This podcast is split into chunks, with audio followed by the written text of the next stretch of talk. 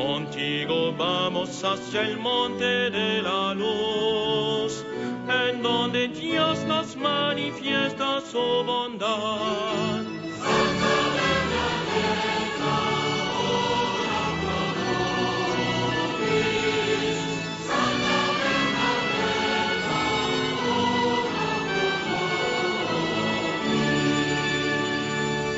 Milí priatelia, končí sa priamy prenos medzinárodnej svetej omše z podzemnej baziliky Pia X, ktorú celebroval monsignor Kevin McDonald, emeritný arcibiskup zo Sadvorku. Koncelebrovali ďalší otcovia biskupy, približne 100 kňazov, bolo prítomných viac ako 3800 pútnikov. Máme za sebou univerzalitu cirkvi, keď sme sa spoločne modlili a chválili Boha počas 6. veľkonočnej nedele. Sestra Bronislava, rád by som nadviazal na druhé čítanie zo zjavenia svätého Apoštola Jána. Tam sa rozprávalo o nebeskom Jeruzaleme, že budú tri brány na východ, tri brány na západ a podobne. Aj sanktuárium, respektíve esplanáda, má svoje brány, do ktoré, cez ktoré sa do tejto esplanády Gružencovej bazilike vstupuje. Vieme si niektoré tie brány predstaviť? Naozaj ku sanktuária môžeme prísť zo všetkých svetových strán je tu niekoľko brán a sú nazvané podľa toho, k akým smerom vychádzajú. Tak napríklad je tu brána Lúky, e, ktorou sa vychádza spoza jaskyne ďalej a práve tu na, pri tejto bráne na brehu Gáve Bernadeta prežila posledné zjavenie 16. júla 1858. Druhá brána sa nazýva brána lesa. Ďalšia má taký zaujímavý názov, že brána kľukatej cesty. Je to jediná brána, ktorá je otvorená vodne i v noci, je napravo od jaskyne. Táto cestička od jaskyne bola vystavená v rokoch 1862 až 63 a nahradila strmú cestu, ktorá bola vytvorená v roku 1858. Práve týmto svahom odchádzala Bernadeta po zjaveniach od jaskyni. Potom sa tu nachádza aj brána krypty, čiže blízko pri prvom kostole, ktorý bol postavený na žiadosť Pany Márie v Lurdoch a oproti tejto bráne začína krížová cesta. Asi najväčšia je brána svätého Michala, tá je oproti sanktuáriám, oproti bazilike Ružencovej. Bola postavená v roku 1906 je ozdobená sochami troch archanielov Gabriela, Rafaela a Michala. A naši putníci najviac vychádzajú bránou svätého Jozefa, ktorá je ozdobená práve sochou svätého Jozefa s malým Ježiškom na rukách s nápisom Som tu ako ochranca. Keď vchádzame do samotného areálu práve touto bránou, tak naľavo môžeme vidieť súšlošie, ktoré je nazvané uzdravenie nemocných.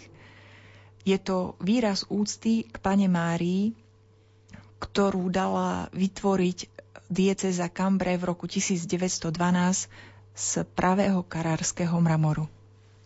Aký program čaká našich pútnikov počas tohto dnešného dňa? Tak dnešný deň sa ešte stretneme na eucharistickej procesii po obede o 5. hodine. Takže my sa z Lúrského štúdia prihlásime o 16. hodine 50. minúte. Prajeme požehnanú a príjemnú nedelu, dobrú chuť potom k sviatočnému obedu domov na Slovensko. A za pozornosť vám ďakujú majster zvuku Marek Rimovci, Peter Ondrejka v Banskej Bystrici, sestra Bronislava Kráľová a Pavol Jurčaga. Sláva Bohu a nepoškvrnenej. V tejto chvíli vraciame slovo späť do Bansko-Bystrického štúdia. Do počutia. Rádio Lumen. Slovenská katolícka rozhlasová stanica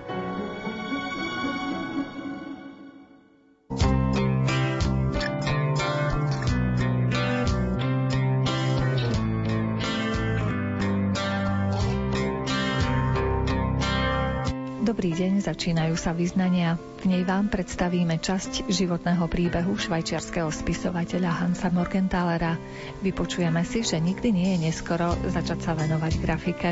A dozvieme sa, čo plánuje grecko-katolícka charita v Prešove na najbližšie obdobie.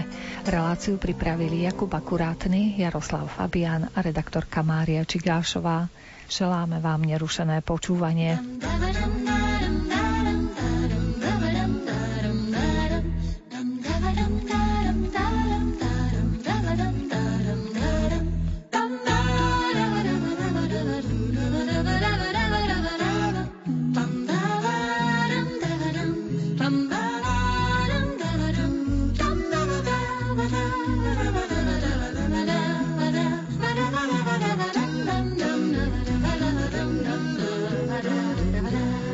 O švajčiarskej literatúre toho na Slovensku veľa nevieme. S prekladateľom švajčiarskej literatúry, ktorý pozorne sleduje dianie v tejto oblasti, pánom Jánom Kaľavským, vám v našom vysielaní občas ponúkneme úryvok prekladu diela niektorého zaujímavého autora. Dnes vám priblížime život a dielo spisovateľa Hansa Morgenthalera a to prostredníctvom úrivkov z listov, ktoré písal. Aspoň na malej vysielacej ploche spoznáme ďalší kamienok mozaiky švajčiarskej literatúry. Dnes budeme hovoriť o Hansovi Morgenthalerovi. Prečítam niekoľko jeho listov a niekoľko básničiek. Je to autor zaujímavý najmä preto, že 90 rokov sa o ňom u nás nič nevie. Keď mal v lete roku 1927 čoraz väčšie ťažkosti s písaním, pristúpil na psychoanalýzu. Bolo to u doktora Jozefa Langa. Na pokraji vyčerpanosti vtedy napísal výtvarníkovi Ernstovi Morgenthalerovi, to bol jeho príbuzný. S ním on komunikoval vlastne ako s jediným človekom, ktorý ho chápe celý život. Tak tomu Ernstovi Morgenthalerovi v lete 1927, to znamená tak rok a pol pred smrťou, napísal Ak sa predsa len pokúšam nevzdať to, tak to je azda v prvom rade pre doktora Langa. Poslal som mu všetky svoje knihy, ako aj ten rukopis o meste. Dúfam, že mi dokáže ukázať cestu, ako by som sa vymanil z otcovho prekliatia. Gitke aj mne je jasné, že to je posledná možnosť mojej záchrany. Som strašne zničený, takmer už nevídem po schodoch. Nemám chuť do jedla, nemôžem spať, otec ma dlávi deň a noc. Otec básnika a prozaika Hansa Morgenthalera to bol advokát a mešťanosta v Burgdorfe. Ten právnik sa oženil s lekárskou dcerou Luizou Rávovou, umrela však ako 32-ročná. Jej syn Hans, o ktorom dnes hovoríme, mal vtedy 11 rokov. Čo znamenala pre chlapca tá smrť? Neskôr o tom napísal. Kedy sa asi tak začalo moje cestie? Možno vtedy, keď som bol 11-ročný, keď mi vzali mamu. Brutálne, nepochopiteľne, nezmyselne. Amputovali ma. Bola mŕtva, preč navždy. Hans Morgenthaler mal po celý svoj krátky život, on sa narodil v júni 1890 a umrel v marci 1928, čiže nemal ani 37 rokov. Po celý svoj krátky život mal pocit, že ho spoločnosť pokladá za ničomníka. Preto sa tu a tam podpisoval aj ako Hamo, čo bol akýsi kryptogram, čiže proste podpis zahaľujúci do skratky jeho meno a priezvisko, čiže Hamo Hans Morgenthaler. Hlavné zastávky na Hamovom cesti vyzerajú asi takto. Štúdium botaniky a zoológie na Vysokej škole technickej v Curichu, člen akademického alpského klubu, čiže bol horolezec, pri výstupe na vrch Tödy v marci 1911 silné omrzliny s následkom straty takmer všetkých prstov. Doktorát z prírodných vied, dizertácia o breze. Jeho prihlášku do expedície na Špicbergy odmietli s tým, že v zostave nepotrebujú mrzáka. V roku 1916 študuje Hamo na Bernskej univerzite geológiu. Na to nasleduje troročný pobyt v tajskej džungli, kde z poverenia firmy Berly hľadá cín, striebro a zlato. Toto hľadačstvo mu prináša podlomenie zdravia, pre ňo je to však najkrajšie životné obdobie. 1. apríla 1920 návrat do vlasti. Je krajine znechutený, má maláriu, žije v Berne, potom v Cürichu, próze v meste si môžeme predčítať. Keď som sa ja vrátil do Európy, tak sa mi zdalo, že som zo všetkého vytrhnutý. Vznášam sa v čomsi neurčitom, Všetko niekdajšie mi bolo vo vlasti cudzejšie ako kedykoľvek. Už ako dieťa som pocitoval nutkanie ísť inými cestami ako ostatní. Ako keby som už ako dojča bol vedel ako málo originálneho, ako málo vtipu, ducha a krásy vychádza z veľkej masy. A v tomto vrodenom nutkaní a úsilí stať sa akýmsi veľkolepým zvláštnym samotárom akýmsi všeobecným idolom alebo spasiteľom ľudu, mnohým na smiech a niekoľkým na povznesenie, v tomto smerovaní ma vždy znova posilňoval jeden zážitok. Z málo pochopiteľných tajomných príčin sa mi nikdy naozaj nepodarilo nadviazať s niekým trvalý, intimný vzťah. Aká falošná, pomilená bola za každým tá krásna, ušľachtila predstava mladého človeka o dievčatách. S tým druhým sladkým rodom to bol za každým klam a mam. V meste obzvlášť výrazne. Hlavný dôvod neúspechu bol vlastne za každým rovnaký. Človek bol náročný, voči sebe e, niečo očakával, pretože nebol len tak hocikto a ako taký bol pripravený slúžiť. Bohyni mal ideály, ktorých sa nechcel vzdať. Vzdať len tak. Príliš dobre sa poznal a vedel, že hneď tak kvôli nejakej žene svoje nebo nestrhne. A navyše potreboval svoju slobodu. A keďže na druhej strane bol fyzicky hrôzostrašný a prišerný, nejaký šviák vyberaných zvykov ako všetci ostatní, nemohol sa vôbec odvážiť pripútať si iného človeka, spojiť ho so svojím pozoruhodným osudom. Avšak láska, tá chýbala. Toto bolelo značne. Ako len prostoducho žili tí ostatní z tzv. lepšej spoločnosti, napríklad môj brat, všetci tí, ktorí sa nikdy nekontrolovane nerozohnili, pretože to bolo zakázané.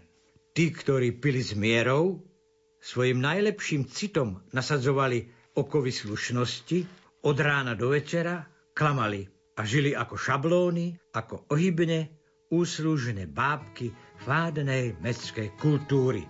A výsledok?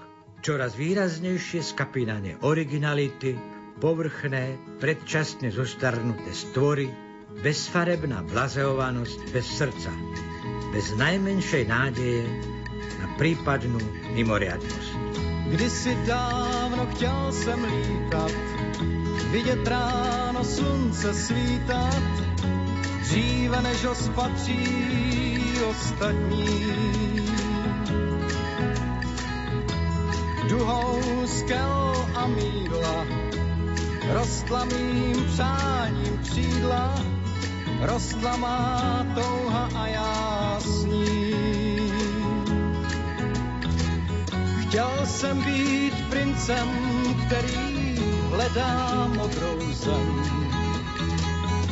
kde tajou pouště hoří sníh. Knížka, kterou jsem Exupery napsal s úsměvem, byla hvězdou mých nocí klukovských. Kdysi dávno znal jsem kouzlo, kterým nebe na zem sklouzlo, Vždycky, když jsem šťastný usínal. Můj jsem v spánku čistém, plavil se s Monte Christem, Aladin mou lampu zhasínal. Chtěl jsem být princem, který našel růži svou co vždycky poví, kdo je lhář. Knížku, kterou jsem Exupery nazval pohádkou. Každou noc jsem si dával pod polštář. Hmm, kdysi dávno znal jsem tóny, žluté jako lampiony, které někdo hvězdám vystřelí. Svět byl víc než sálem a já jsem zaspal málem chvíli, kdy byl jsem dospělý. Stal jsem se mužem, který hledá modrou zem. A dodnes uměl bych si hrát knížku, kterou jsem Exupery napsal s úsměvem z očí maličkých princů čtu si rád. Na Silvestra 1926 Hamo referuje Ernestovi a jeho manželke Saši. Milý Ernest a milá Saša, prv ako divoké a skreslené chýry preniknú cez postelnú plachtu a udrú vám do uší, pokúšam sa naznačiť čo mi pozoruhodný pán Božko a tieto príjemné Vianoce nadelili. Gitka v zátvorke pani doktorka Šmidová bola u mňa celý týždeň a posedávajúc na posteli básnika Hama štopkala moje preriedené ponožky a zašívala dotrhané nočné košele. Počas toho krásneho medového týždňika sa nám dvom záhadne samozrejme ujasnilo, že máme znova dať vzblknúť našej 12 rokov trvajúcej a 3 roky neužitočne zadržiavanej láske a naviesť ju na sporiadanú dráhu. Zdá sa teda, že sen, ktorý som nevedomo šľachtil jedno desaťročie, nadobúda celkom osudovo samozrejme formu. Askona 2. marca 1927. Milý Ernest, takže k 1. marcu som vyšiel na psi 30. To znamená, že ak chcem od 15. marca bývať v Berne, tak si budem sotva môcť kúpiť nejaké jedlo, pretože presun z Askony bude stáť nejaký ten frank. Tá milá pani doktorka Šmidová venovala toho troška svojho voľného času na to, aby mi na Junkerngasse zariadila jednu izbu. Celkom chce byť mojou ženou, budem k nej chodievať na večeru, konečne budem mať na svete svoju izbu. Tu by sa patrilo pripomenúť, že Dieter Fringeli, ten nebohý básnik z Bazilea, napísal jednu takú knižku o outsideroch švajčiarskej literatúry. Samozrejme má tam významnú kapitolu o Hansovi Morgenthalerovi a o Hansovi Morgenthalerovi ten Fringeli tam píše, že to bol masochistický fanatik pravdy, ktorý bojoval proti morálnej stagnácii vo verejnom živote krajiny. Podľa neho hámové odmietnutie normovaného občanského života ústi do filozofie uskromňovania sa – to je, myslím, e, veľmi závažné zistenie a potvrdíme si to aj z listu, ktorý sme začali čítať, a to bol z 2. marca, a ten sa končí takto. Ešte čosi, ale to potrhať.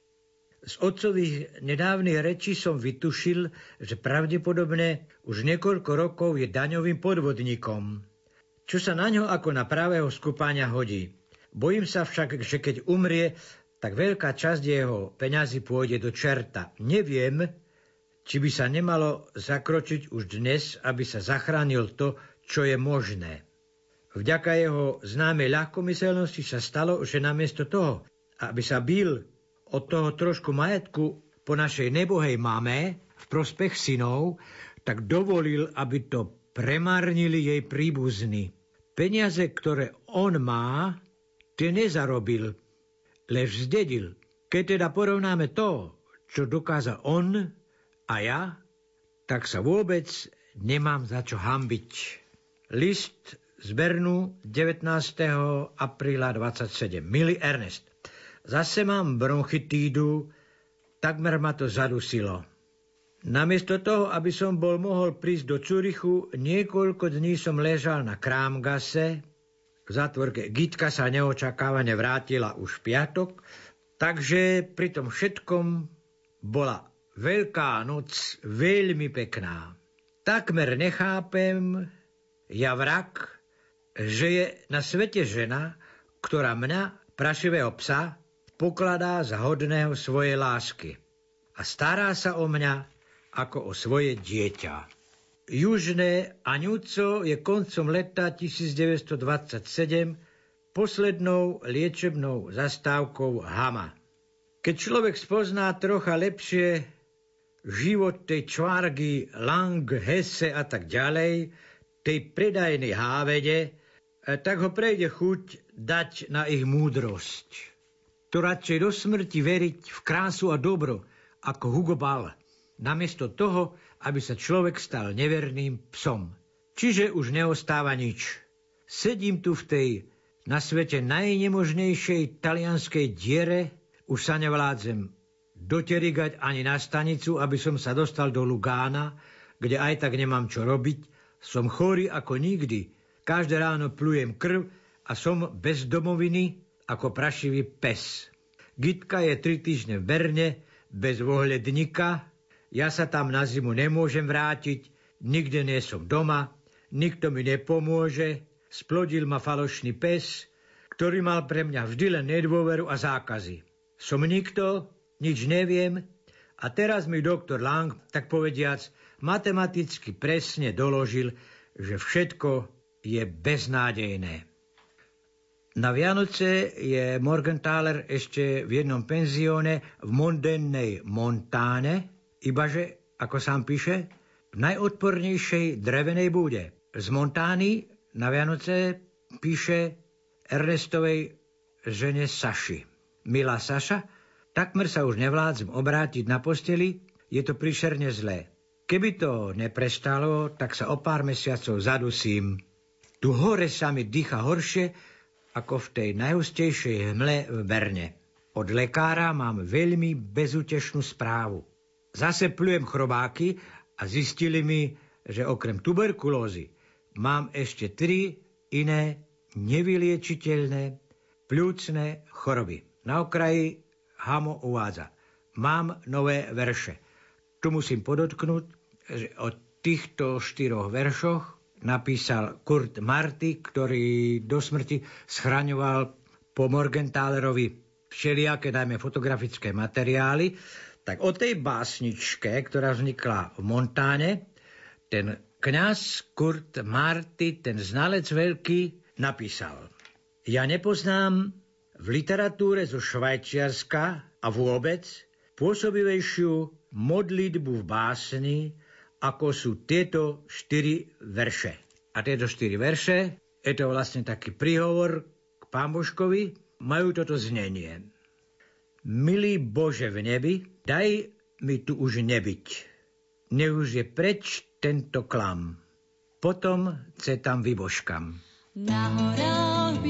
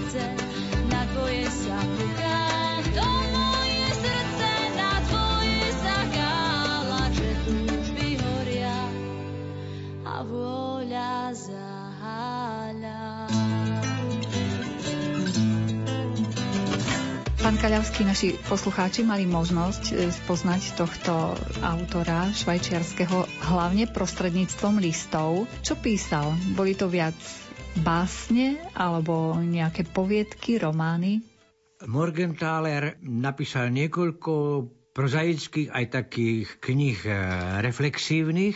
Tie jeho básničky to vznikali tak e, vlastne na okraj, v tých liečebniach najmä. Nič poriadne, nič hrnujúce vlastne po celé roky neexistovalo až do roku 1982, keď literárny vedec Roger Peret pripravil taký zborník, taká čitanka je to a on vlastne urobil iba to, čo si za života ten Hans Morgenthaler želal. On si želal, tak zhruba rok pred smrťou, aby vydavateľ zhrnul jeho dovtedajšie práce prozaické aj s dvoma rukopismi a aby to vydal ako v jednej knižke. On navrhol aj to, ako tá knižka má vyzerať, ako má vyzerať prvá strana. A tento Roger Peret to vlastne urobil až po tých 10 ročiach a myslím si, že okrem toho, že tam má nejaký podnádpis, že Morgenthalerov život, jeho pokusy a úsilie, tam je oznám pre čitateľov, ktorý sám o sebe napísal Morgenthaler. Posledný pobožný Európan. No, o tom by bolo možno dlhšie diskutovať. V každom prípade je Morgenthaler autor ktorého treba objavovať. Najmä zhodujú sa všetci znalci najmä pre jeho korešpondenciu, ktorá vlastne bola náhradou za to negované dielo jeho, najmä prozaické. Tie listy to sú vlastne odpovede na spoločenskú stiesnenosť. On, e, ten Morgenthaler, bol e, vyložený spoločensko-kritický autor, a bol presvedčený, že tá stiesnenosť je taký termín e, vo Švajčiarsku. Švajčiarska stiesnenosť je vlastne zodpovedná za ten zmar. A on vlastne má, Morgenthaler, e, všelijaké také aj gramatické nepravidelnosti. No a napríklad ten Roger Peret e, si myslí, že tie nepravidelnosti, on napríklad zabúda písať čiarky a aj iné veci, že v tom sa prejavuje jeho vášnivý charakter, čo bude ešte tak. Dieter Fringeli, to je ďalší znalec e, Morgenthalera, tvrdí, ten Fringeli, myslím, bol znalec, ktorý si ani nebral obrúsok a ten povedal, že Morgenthalerová tvorba je definitívna rozlúčka s európskym podvodom, bez trpkosti a pátosu.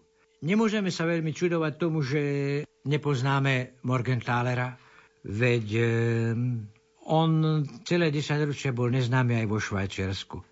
No ale čo už s autorom, ktorý keď zistí, ako funguje spoločnosť všetko to nejakým spôsobom popíše napriek tomu, že má problémy s vydavateľstvami, čo s takým autorom, ktorý vlastne je nepríjemný napríklad pre vydavateľov. Však v roku 26, keď chcel tento zborník vydať Morgenthaler, tak mu, tak mu vydavateľ napísal že to nemôže byť z takého dôvodu, že Morgenthal vo svojich textoch príliš zdôrazňuje osobné názory a že to je prekážka na vydavateľský úspech.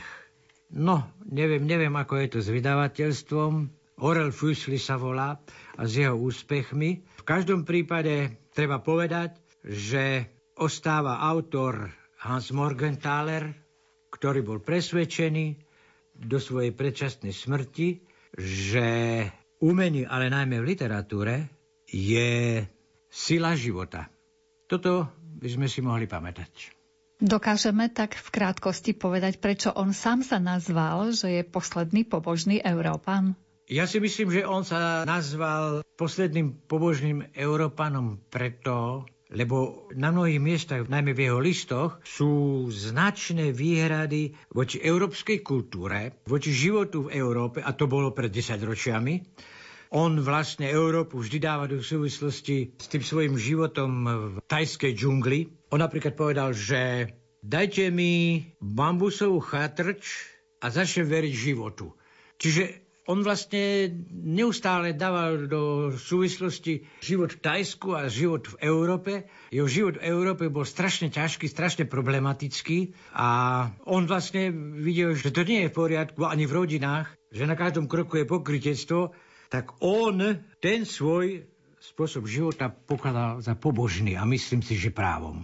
Čo vás osobne zaujalo na tom diele a na tých listoch, že ste sa rozhodli to predsa len preložiť a ponúknuť našim poslucháčom, aby sme teda mali predstavu, že existovala? Ja tie knižky o Morgentárovi mám nejaký rok a e, ja si myslím, že je ohromne dôležité pokúsiť sa dostať to, čo ten Morgenthaler píše medzi ľudí nejakým spôsobom, pretože čo on vlastne píše? On pred 100 rokmi a pred 90 rokmi precízne videl, kam smeruje Európa. Videl, že Európa smeruje do skazy, on to aj napísal, bohužiaľ Európa si to nevšíma. Myslím si, že práve preto treba Morgenthalera pripomínať. Práve preto. Poznám pár ľudí, poznám pár miest.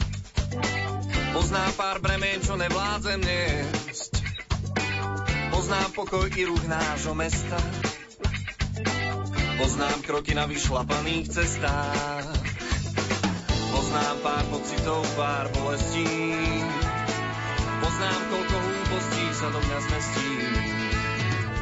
Poznám ma to celkom verne, že vidím len jednorozmerne. Že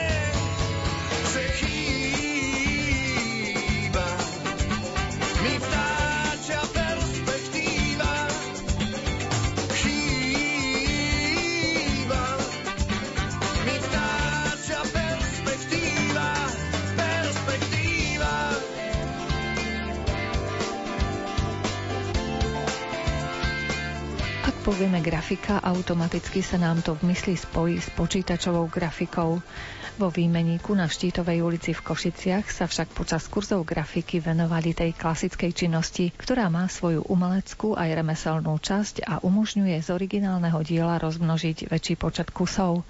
Lektorom kurzu bol pán Vladimír Kuruc a účastníčkami dievčatá a ženy celého vekového spektra. S grafikou sa mnohé z nich stretli prvýkrát až na kurze, no nedávno sa už mohli pochváliť svojimi prvými dielami na vernisáži výstavy. Na nej sme sa lektora pána Vladimíra Kuruca spýtali, prečo z množstva rôznych výtvarných možností vybral práve grafiku pre účastníčky kurzu. Prvým takým impulzom preto bola Kronová grafická škola, ktorá bola v Košiciach pred 100 rokmi založená takmer. A ja som vlastne odpozoroval, alebo chcel som uplatniť tento model, pretože sa veľmi osvedčil Kronovi, lebo jemu a tejto škole do značnej miery vďačíme za to, že existuje Košická moderna.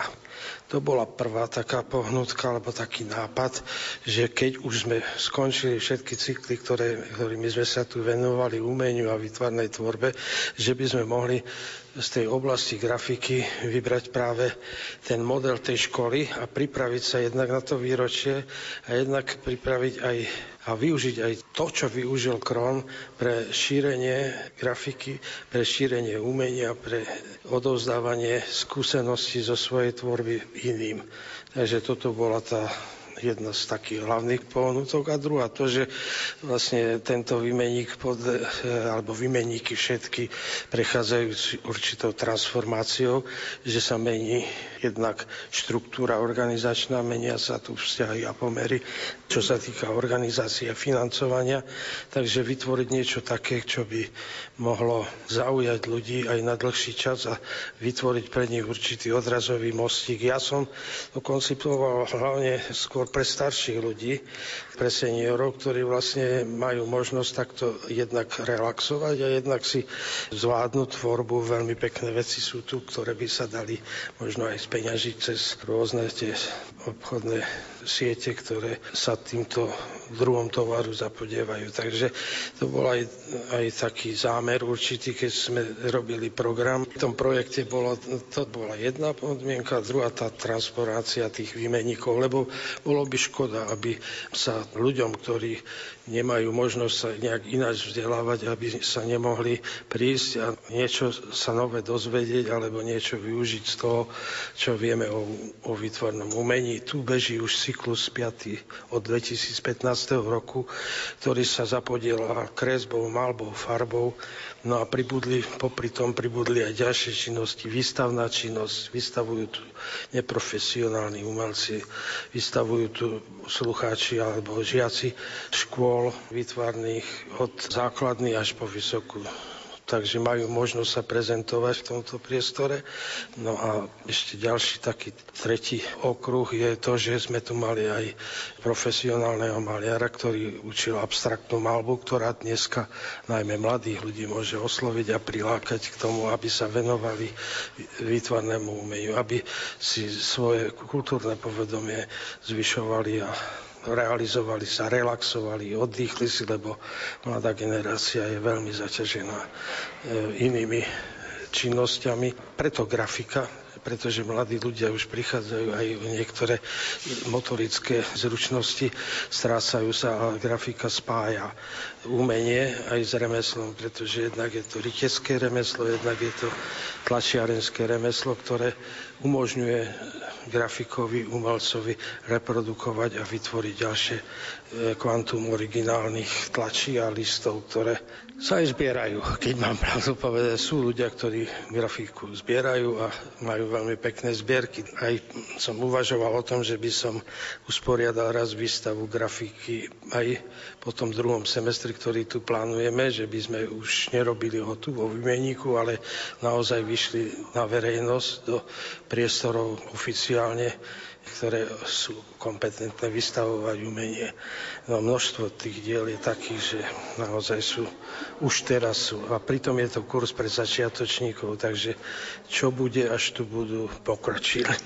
Po ďalšom semestri sa prídeme opäť pozrieť na ten ďalší stupeň. Ja si myslím, že taká výtvarná tvorba, ona vyžaduje asi trpezlivého človeka. To nejde len tak rýchlo niečo namaľovať. Áno, a to je druhá vlastnosť, ktorá mladým ľuďom obyčajne chýba, že chcú mať rýchlo rýchlo výsledok, ale tu je skupina mladých ľudí, ktorí majú kvalifikáciu vysokoškolskú, takže vlastne už určité také seba ovládacie prvky vlastnia, takže myslím si, že aj toto je jedna z tých príčin, ktoré im umožňa, aby vydržali sedieť pri práci. takže odráža sa to naozaj, to je vidno, že ten človek už má nejaké aj iné volovo-morálne vlastnosti, ktoré potrebuje preto, aby zaujal a tvoril.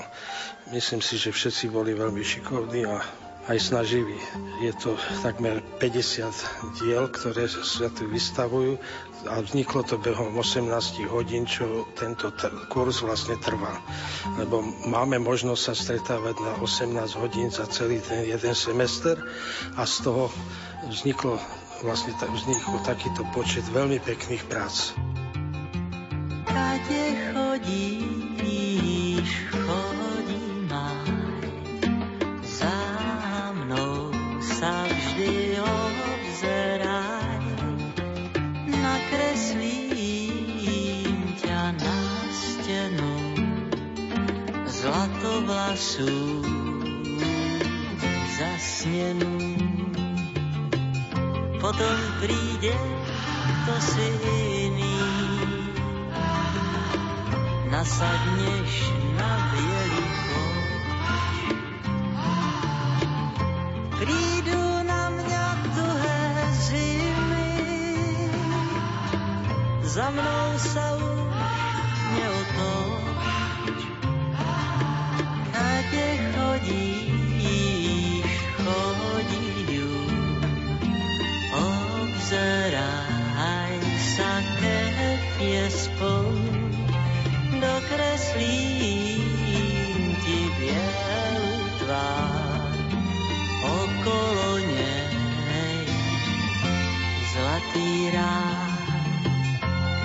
Možno chodíš v parku sama,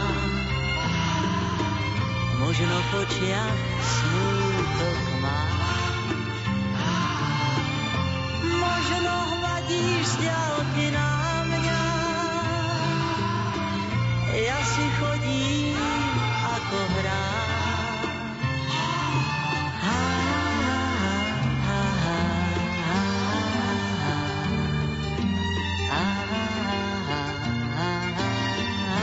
prezradili, prečo ste sa dali na tento kurz grafiky? Ako mladý pracujúci človek mám pocit, že táto doba je len o sedení v kancelárii a myslím, že keď nie všetkých zaujíma šport, tak mohli by sa venovať umeniu alebo nejakému využitiu voľného času.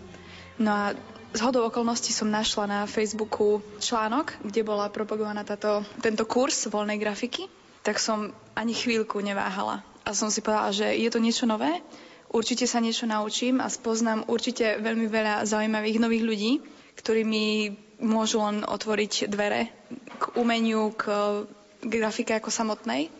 A neľutujem ani doteraz a určite sa teším na septembrový nový kurz. Mali ste nejaké skúsenosti s tou grafikou? Absolútne vôbec nie. Bolo to úplne niečo nové a o to viacej som sa tešila, že sa naučím úplne všetko nové. Veľa priateľov sa ma pýtalo, že vlastne čo tá voľná grafika je a sama som im odpovedala len jednou vetou, že určite to nie je tá počítačová klasická grafika, ale je to úplne niečo nové. Je to manuálna vec, ktorú si človek vytvorí sám a o to radšej ju má, o to radšej má rád to je svoje diela, lebo proste mu prejdú vlastnými rukami vie, koľko času nad nimi trávil, vie, koľko snahy, inšpirácie a sily trebárs mu to dalo. A ja osobne každé dielo mám rada. Viem, koľko času som mu venovala. Páči sa mi všetko. Všetko, čo tu vyšlo, všetko, čo bolo odprezentované. Lebo je to naše, proste je to úplne niečo nové a je úplne veľký rozdiel, keď človek niečo vytvorí počítačom, keď vytvorí rukami sám a o to krajšie to je, podľa mňa.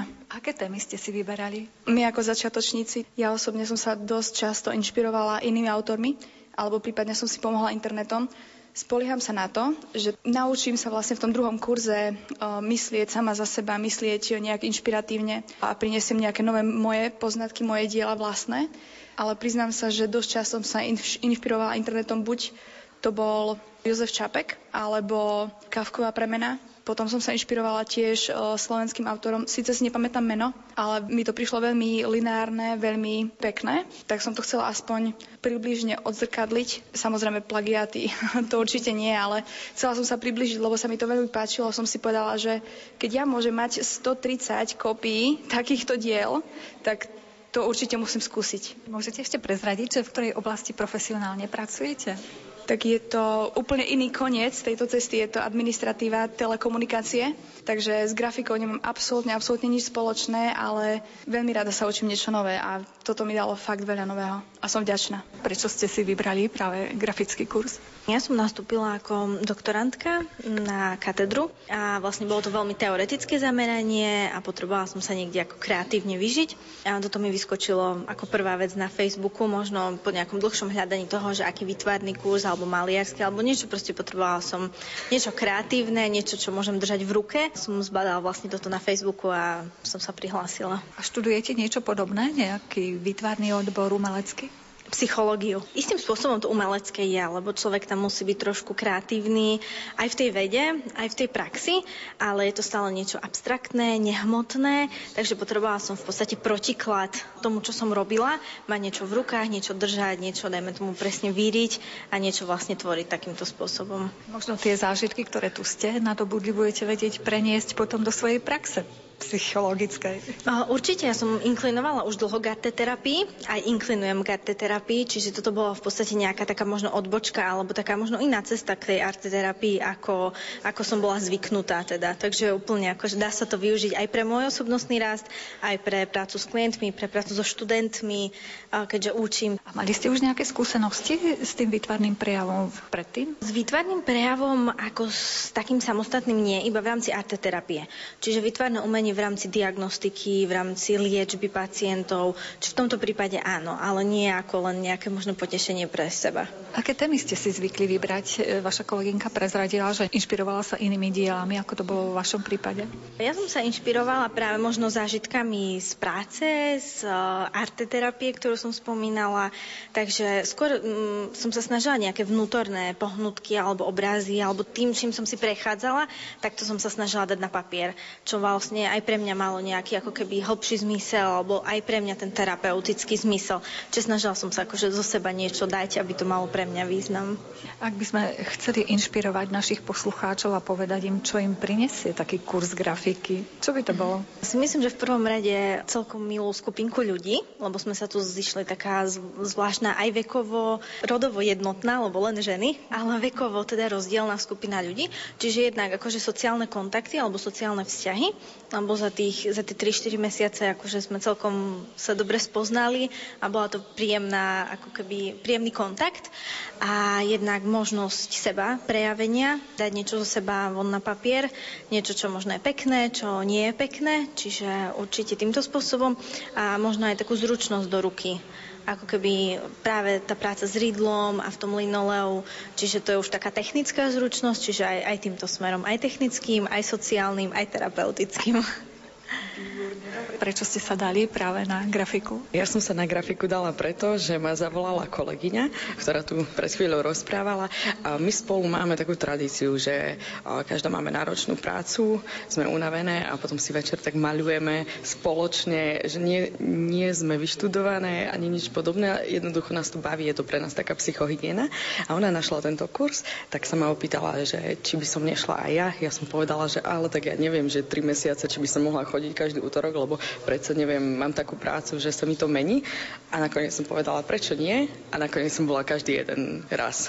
Keď sa chce, tak sa dokáže tak zorganizovať čas nejako. Presne tak, určite sa to dá. A čo vám to prinieslo? Zrejme tiež ste nemali asi skúsenosti s tou grafikou? Je to pre mňa úplne nová metóda, o ktorej som predtým vlastne nepočula. Nevidela som to nikde, ako sa to tvorí. A tým, že náš pán lektor nám rozprával dosť veľa aj o tej histórii, ako to vznikalo, tak sa ma to veľmi chytilo a som si predstavila, ako kedy si vytvárali tie prvé knihy. A že tak ako Gutenberg mal knih tlač a boli tam otláčané tie písmená slova, tak takisto vlastne robili tie ilustrácie do knih. Takže toto sa mi veľmi páčilo a som si tak predstavovala, že o, tak to by bolo super hra raz, keď napíšem knihu, tak môžem si tam urobiť vlastné ilustrácie. A keď bude tá kniha, o čom bude kniha? Ja celkovo, mne sa tu tak smejú, že presne vidno môj rukopis, lebo ja mám rada vlnky a mám rada prírodu, takže ja mám také dielo Hory a mesto, urobila som tu takú líšku, ktorá je prekrytá s horami a je tu taká chalúbka v horách, strom, príroda na hojdačke, loďka na vode, neviem si teraz spomenúť na všetko, ešte draka tam mám je taký výrazný, ale to je také moje príroda. Takže bude to niečo prírodné? Určite to bude niečo prírodné a rozprávkové, ako môj drak. Predpokladám, že asi plánujete ďalej sa vzdelávať v tejto oblasti alebo nejaký iný odbor výtvarný? Mne sa to páči všetko, ale stále len na takej tej amatérskej úrovni, že pre mňa je to psychohygiena, mňa to baví a Určite chystá sa od septembra pokračovanie tohto odboru, druhý ročník, alebo ako to povedať, takže určite sa chystám prihlásiť sa. Vy už môžete svoje vlastné dielko niekomu darovať doma, niečo pripraviť a bude originálny dar. Môžeme, pán lektor nám vravel, že vlastne takéto sa využívajú na pohľadnice. Môžete posielať pohľadnice svojim známym s tým, že je to predsa len niečo osobné, výnimočné, keď je tam to dielo, ktoré vy vytvoríte, niečo pre vás znamená, darovali ste tomu nejaký čas, venovali ste tomu nejaký čas, takže minimálne aspoň takto obdariť svojich známych. Márne sa skrývaš za krajinou V tom dome býva nepozná slov Splátna sa díva a nakazí. My môžeme sa dívať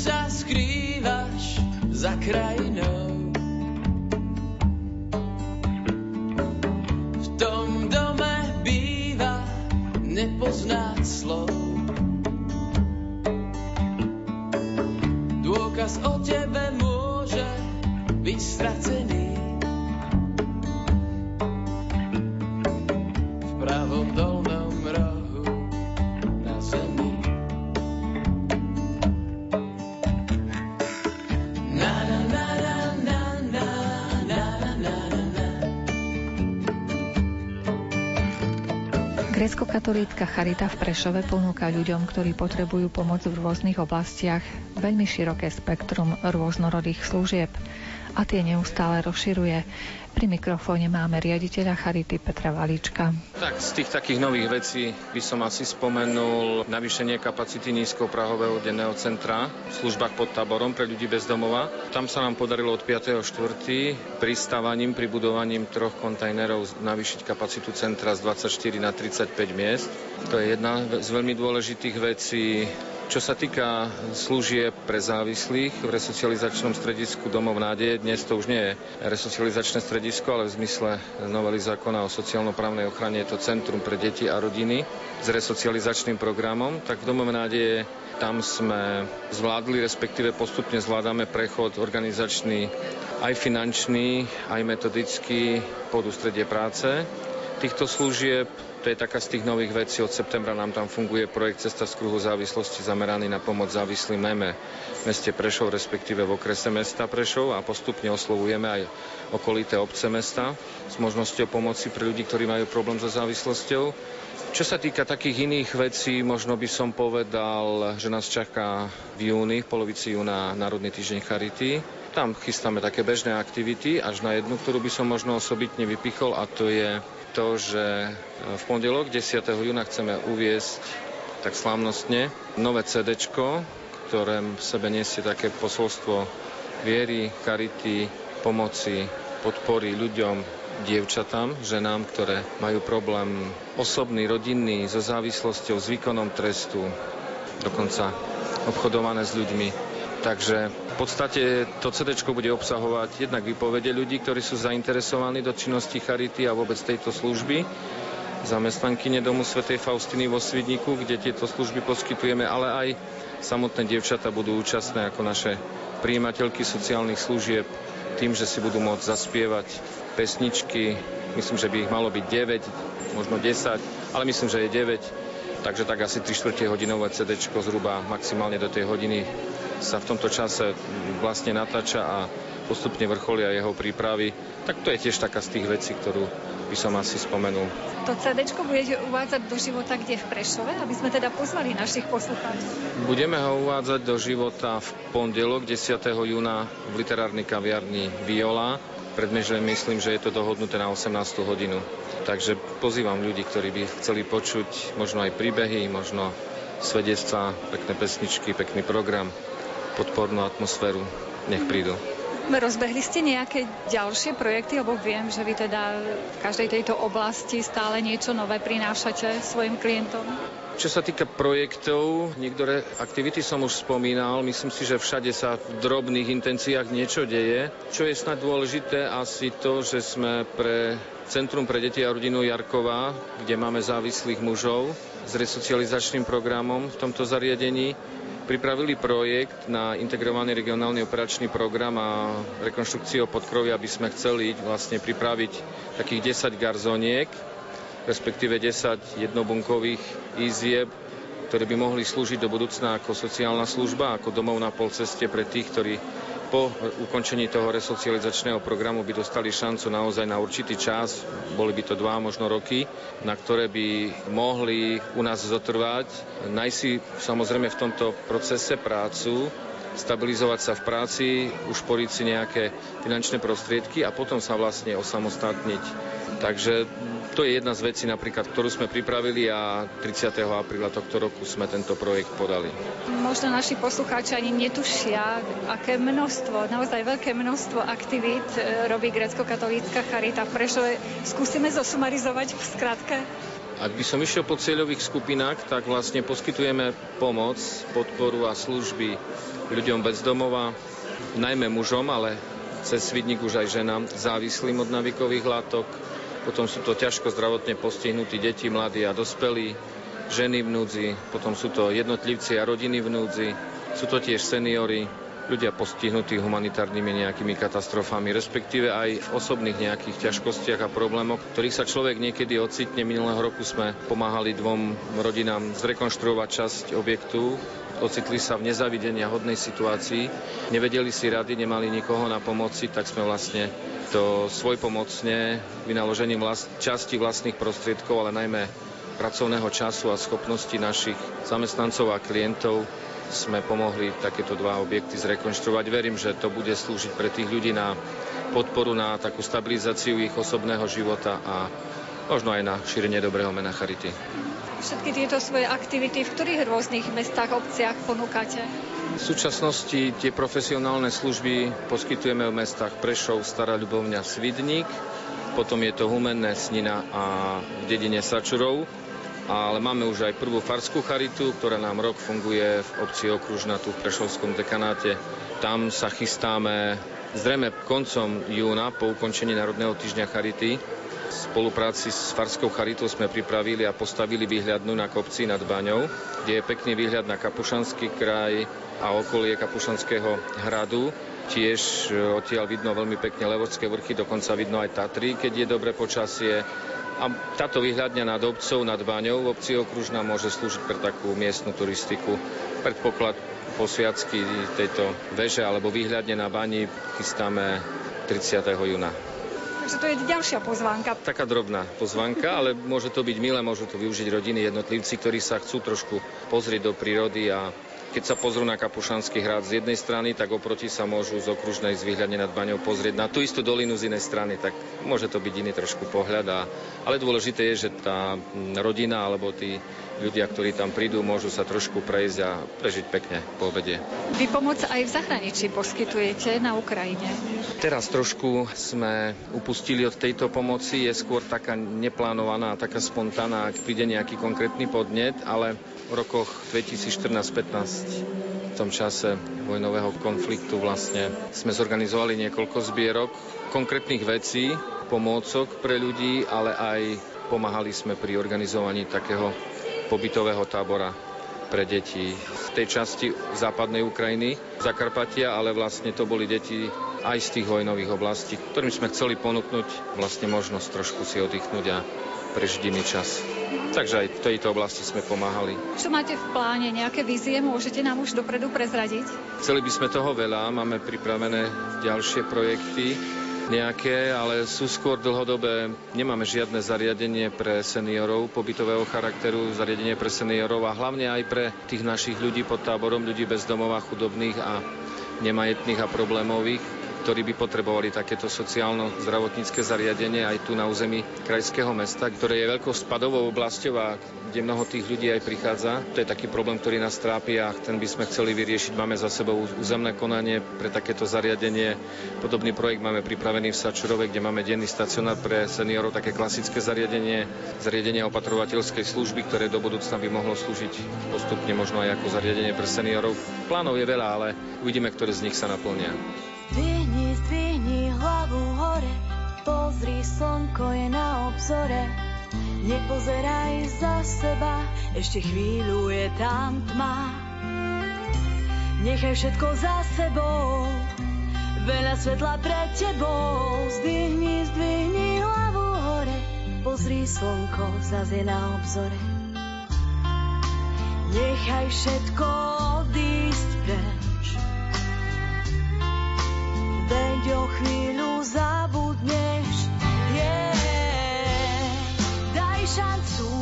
svetu, pozri, koľko svetla je tu, aj keď zdá sa ešte málo, vždy je niečo, čo za to stálo. Pár svetiel okolo teba, zasvieti na čo je treba, vždy sa nájde kúsok neba, čo stvorené je len pre teba.